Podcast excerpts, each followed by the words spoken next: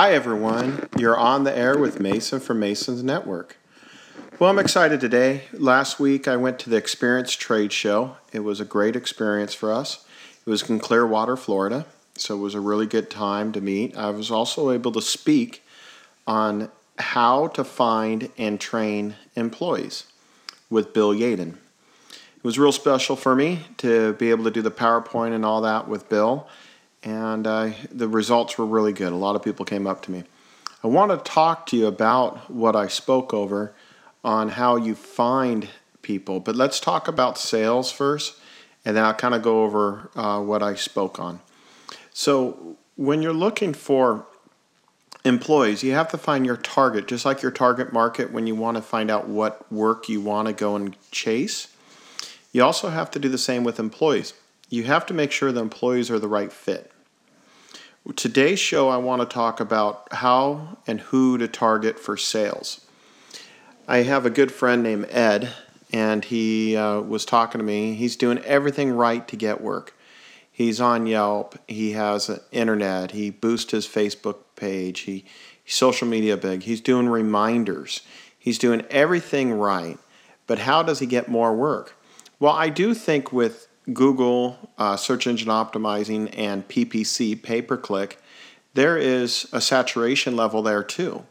So you're going to be getting a lot of different shoppers that might even get the wrong phone number.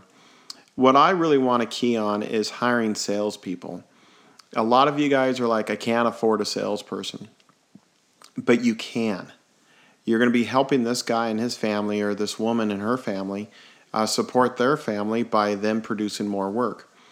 So, my template on a salesperson is really simple. First, you have to find the right fit. A homemaker is really nice because she's normally at home and she wants to bring in some money for the income, but she needs her free time to pick up the kids, run errands, and all that. So, she can do a lot of social media to get work and she can go out and have a purpose to go out to do something. So, uh, that income would really help their family. Uh, another one that I really like as a sales is CarMax. Now, I'm not talking to go out and get a used car salesman. CarMax is different. They, they're young, they like their free time, and they get $250 a car. So if they sell you a Cadillac or a Honda or a Camry, they get the same. So those salesmen are really good and they're personable. So I really like them also. Um, Waiter, uh, bus uh, waiters really good. Those ones are really good because they, they greet people and they're nice. So those are my key target for salespeople. Now you're thinking, hey Mason, how can I afford it?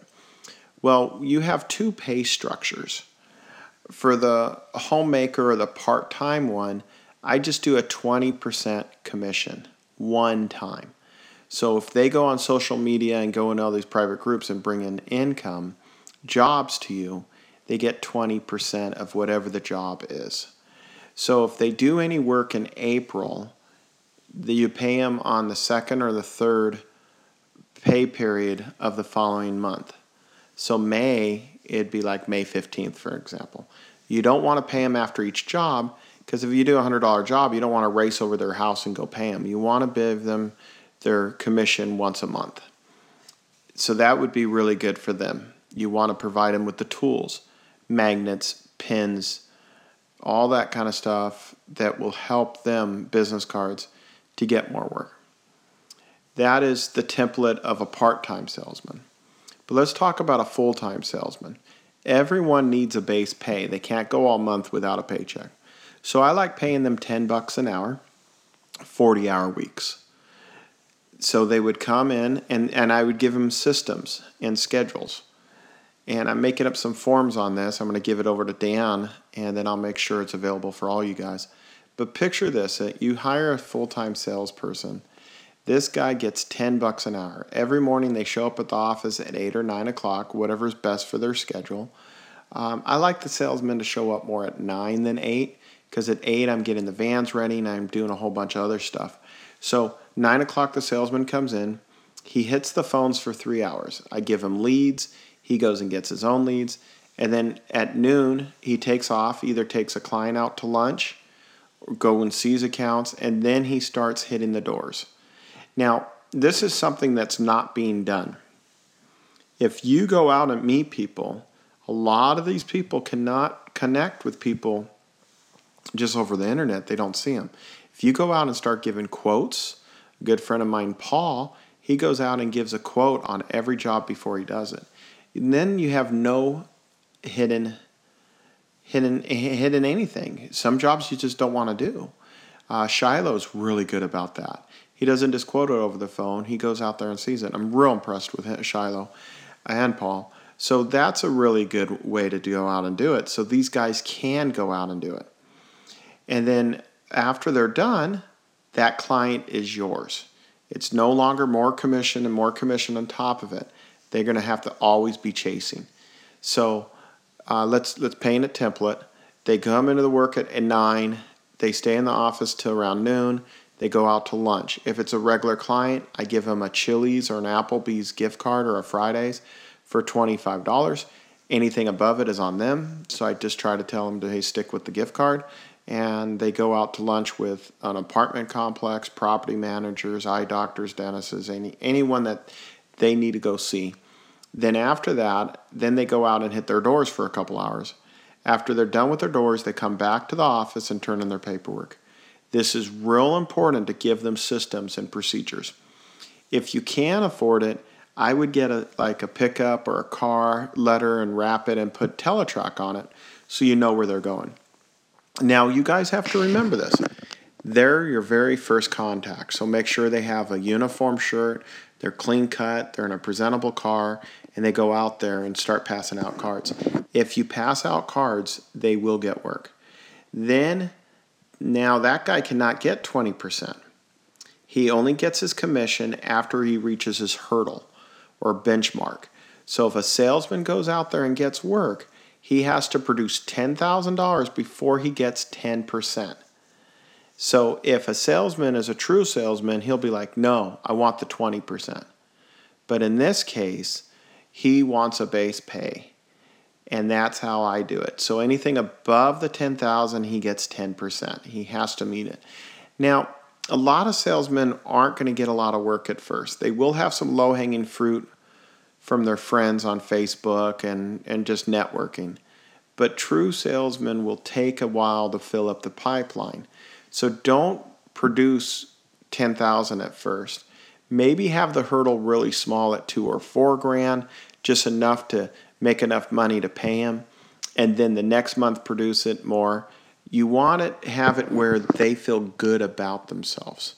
If a salesman feels good about himself, he will reflect that image on with the customers.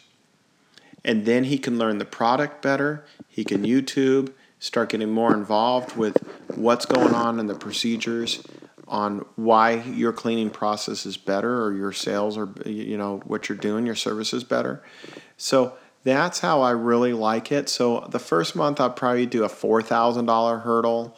Second month maybe six, then eight, and then ten. I'd probably increase it by two. And anything above the four thousand, he gets ten percent.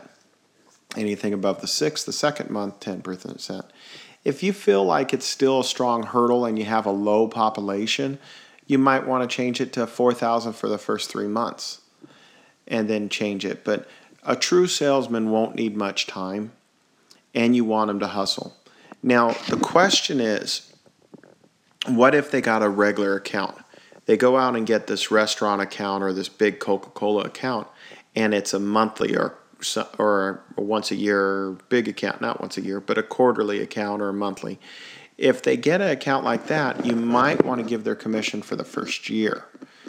And then you can tear it off and maybe do 5% you know the second year if they help you manage.